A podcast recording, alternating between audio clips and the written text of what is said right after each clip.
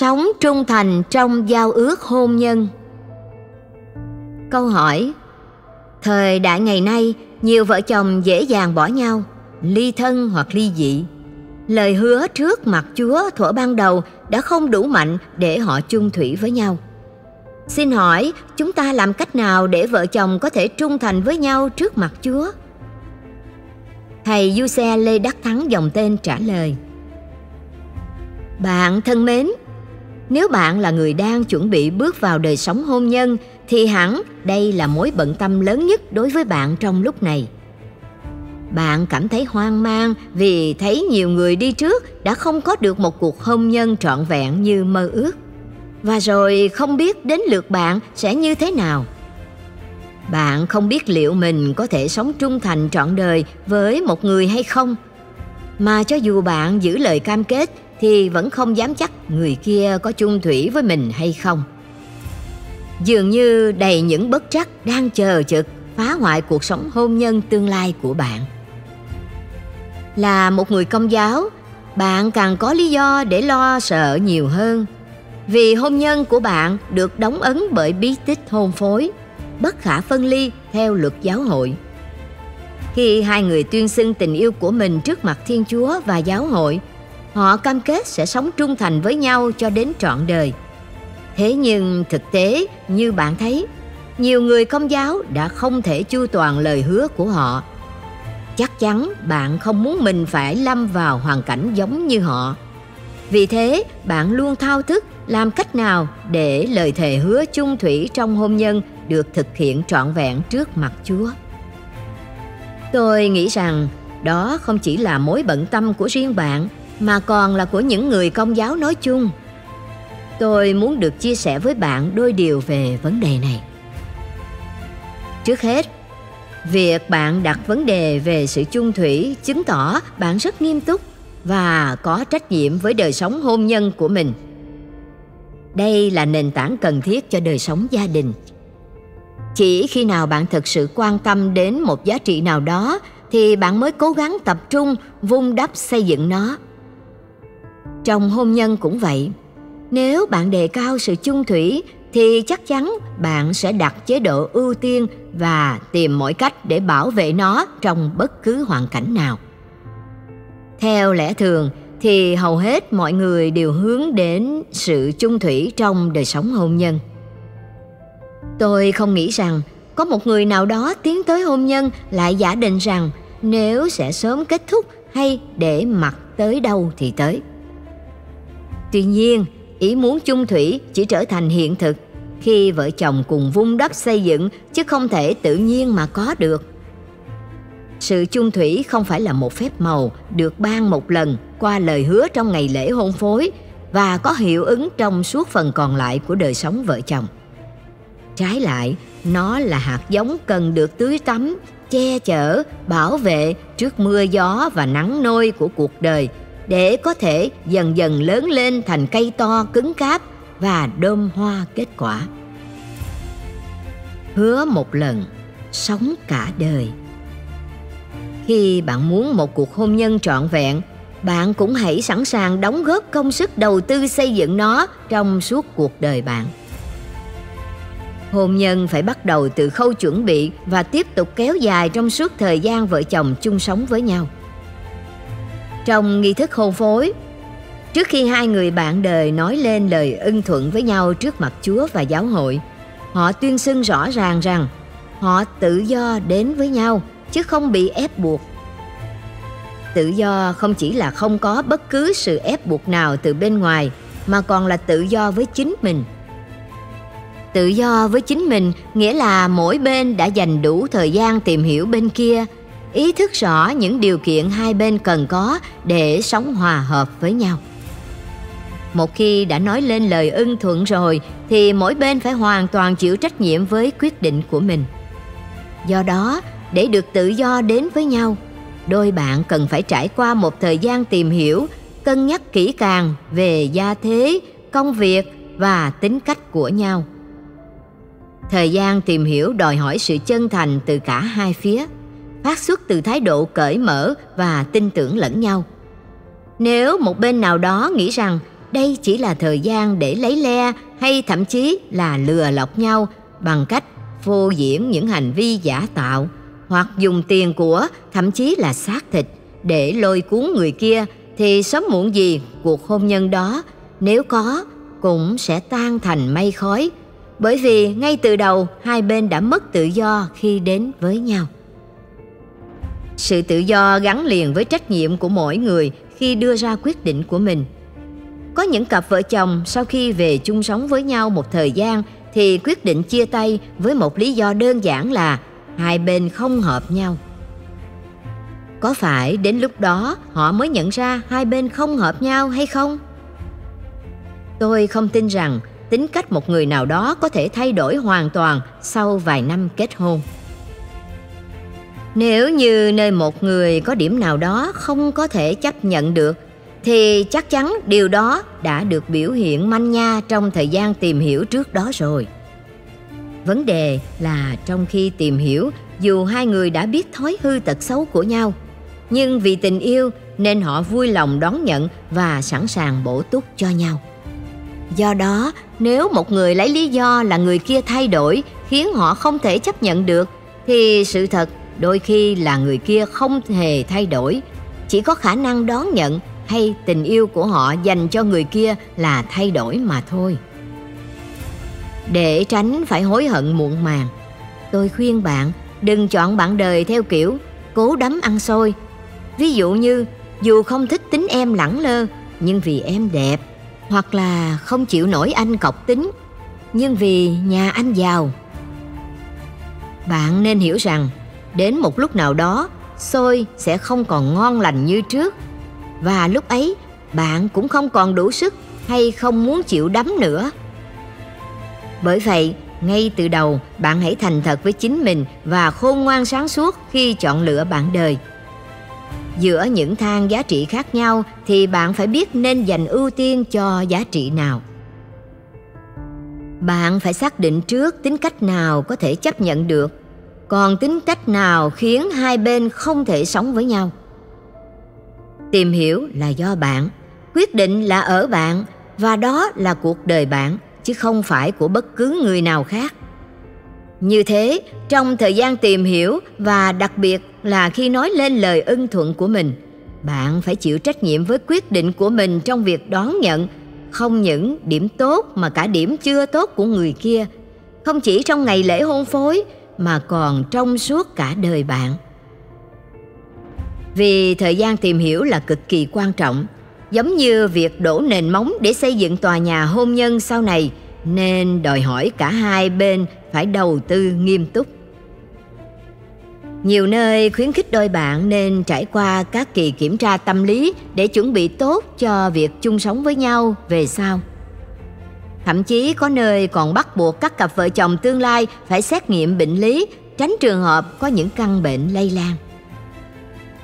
Ông bà mình ngày xưa dù không tìm hiểu nhau một cách trực tiếp và không có kiểm tra tâm lý hay thể lý gì cả, nhưng thực ra gia đình hai bên đã dòm ngó và có thể nói là đã dò xét nhau rất kỹ, không chỉ về đương sự mà còn cả tông ti họ hàng bên kia nữa. Yếu tố làm nên hạnh phúc của những đôi bạn được sắp đặt như vậy không chỉ là sự chuẩn bị lâu dài từ hai bên gia đình, mà quan trọng hơn đó là hai người sẵn sàng đón nhận nhau trong yêu thương và cả trong đức tin nữa. Đây là điều mà thế hệ trẻ ngày nay thua xa ông bà của họ, và cũng chính là nguyên nhân chính khiến nhiều gia đình chia ly. Sống kiểu vui ở, dở đi thì hôn nhân chẳng mấy chốc sẽ đổ vỡ thôi. Thật vậy, chọn bạn đời không phải là đi tìm một nửa mảnh ghép của mình để tạo ra một cặp đôi hoàn hảo, nhưng là tìm người sẵn sàng cùng mình chung tay xây dựng tổ ấm, đón nhận mọi khác biệt và đôi khi là cả những xung đột. Cứ theo lẽ thường thì không dễ để bất cứ hai con người nào có thể sống hòa hợp trọn vẹn với nhau suốt cả cuộc đời. Mỗi người một tính cách, để trung thành với nhau thì cần một sức chịu đựng nhất định từ cả hai phía. Nói cách khác là hai bên phải hy sinh cho nhau thì mới có thể cùng nhau vun đắp hạnh phúc bền lâu. Bạn đời không phải là một người bạn nhảy, phối hợp ăn ý theo điệu nhạc, vui thích, nhằm mang lại sự khoái cảm trong chốc lát. Trái lại, họ là người đồng hành với bạn trên suốt chặng đường dài phía trước. Nơi đó hai người không chỉ cùng nhau chiêm ngắm vẻ đẹp của ánh sáng bình minh, nhưng còn dắt tay nhau bước đi trong đêm đen dày đặc. Hai người không chỉ lân lân bên nhau trước cảnh sương mù lãng mạn, mà còn phải biết nâng đỡ nhau trong những lúc giông tố bão bùng. Theo ngôn từ được sử dụng trong nghi thức hôn phối, đôi bạn phải giữ lòng chung thủy với nhau trong mọi hoàn cảnh, khi thịnh vượng cũng như lúc gian nan, khi bệnh hoạn cũng như lúc mạnh khỏe. Do đó, khi đi đến quyết định sống đời hôn nhân với một người nào đó, từ phía bạn phải chuẩn bị cho mình đầy đủ hành trang tình yêu. Chỉ có tình yêu mới mang lại cho bạn sức mạnh và lòng quảng đại để chấp nhận và nâng đỡ người bạn đời của mình trong suốt chặng đường dài.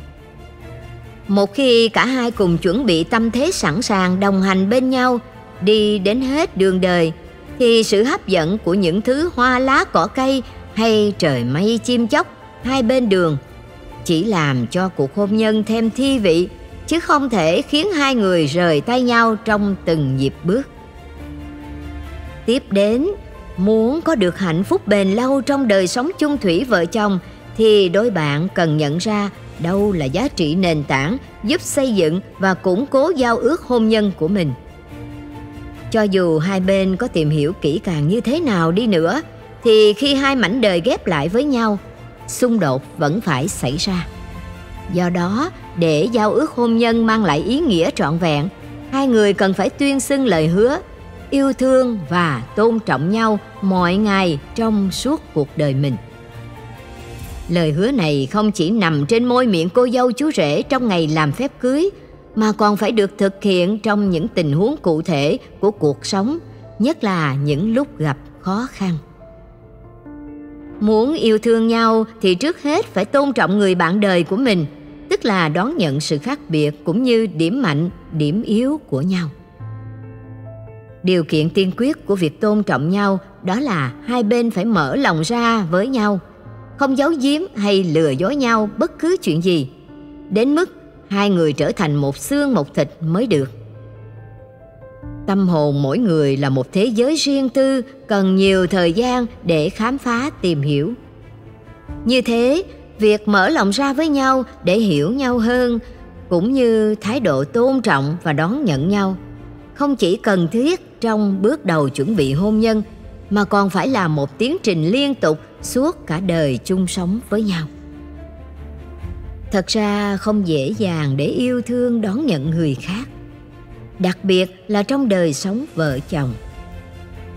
Theo lẽ thường thì chúng ta chỉ muốn yêu thương và đón nhận những gì đáng yêu đối với chúng ta, còn những gì không đáng yêu hay thậm chí là đáng ghét nữa thì chúng ta tìm cách tránh xa hay loại bỏ khỏi cuộc đời mình. Thế nhưng trong đời sống hôn nhân, chúng ta không được phép hành xử như vậy. Một khi đã quyết định gắn bó với nhau trong bậc vợ chồng, thì chúng ta cần phải đón nhận tất cả mọi điều, đáng yêu lẫn không đáng yêu, từ người bạn đời của mình. Điều này đòi hỏi sự kiên nhẫn chịu đựng, biết tha thứ, nhường nhịn từ người vợ lẫn người chồng, và chung quy nhất là phải biết sống quảng đại, hy sinh cho nhau. Trong nhiều trường hợp, hai vợ chồng không chỉ hy sinh cho nhau mà còn cùng nhau hy sinh cho con cái nữa. Tuy nhiên, sức hy sinh chịu đựng của con người không phải là không có giới hạn. Do đó, sự hy sinh đòi hỏi phải đến từ cả hai phía. Hai người chung vai cùng một gánh nặng thì vẫn nhẹ nhàng hơn là để một người phải chịu đựng. Thật khó để một người có thể hy sinh nếu người kia không biết trân trọng sự hy sinh của họ. Tóm lại, đời sống hôn nhân không thể tự nhiên mà hòa hợp được. Nó cần được điều chỉnh, uốn nắn và đòi hỏi sự hy sinh của cả hai bên. Thế nên các cặp vợ chồng cần biết ơn nhau vì sự hy sinh dành cho nhau trong suốt cuộc đời hôn nhân. Cuối cùng, để có thêm động lực và thắp lên hy vọng cho một cuộc hôn nhân hạnh phúc, bạn hãy nhìn vào mẫu gương của những cặp vợ chồng trung tín với nhau trọn đời mà bạn quen biết. Chúng ta dễ bi quan khi thấy nhiều gia đình tan vỡ, nhưng thực ra chúng ta hoàn toàn có lý do để lạc quan tin tưởng rằng Chúa ban cho con người đủ sức giữ được lời cam kết chung thủy trong đời sống hôn nhân. Không cần tìm đâu xa, bạn hãy nhìn về bố mẹ, ông bà hay những người trong họ hàng của bạn để thấy được họ sống chung thủy với nhau như thế nào. Chúng tôi đoán là bạn đã nghe biết hoặc tận mắt chứng kiến những lần rạn nứt trong mối quan hệ của họ. Thế nhưng, bạn cũng hiểu ra rằng nhờ kinh nghiệm đức tin mà họ đã vượt qua mọi sóng gió thử thách trong đời sống gia đình. Do đó, sự chung thủy trong đời sống vợ chồng không phải là vấn đề may rủi, kiểu như do hên mà gặp được anh chàng kia hiền lành hoặc cô nàng nọ đảm đang. Trái lại, động lực sâu xa giúp gắn kết mọi cặp vợ chồng Công giáo không chỉ là tình yêu đối với nhau mà còn là đức tin của cả hai người. Người Công giáo tin rằng hôn nhân là kế hoạch tác thành của Thiên Chúa. Tình yêu chung thủy Thiên Chúa dành cho hội thánh của người trở thành khuôn mẫu của sự chung thủy trong hôn nhân Công giáo. Để kết thúc bài chia sẻ này, tôi xin nhắc lại một điều là trong hôn nhân Công giáo không chỉ là hai người tìm đến với nhau mà còn là Chúa dẫn hai người đến với nhau. Do vậy, câu "Sự gì Thiên Chúa đã kết hợp, loài người không được phân ly" không nên được hiểu như một gánh nặng bó buộc vợ chồng. Đúng hơn, đó là một lời chúc phúc đến từ Thiên Chúa, từ thuở tạo dựng con người. Theo nghĩa đó, hôn nhân Công giáo được Thiên Chúa chúc phúc nên không một thế lực loài người nào có thể phá hoại được.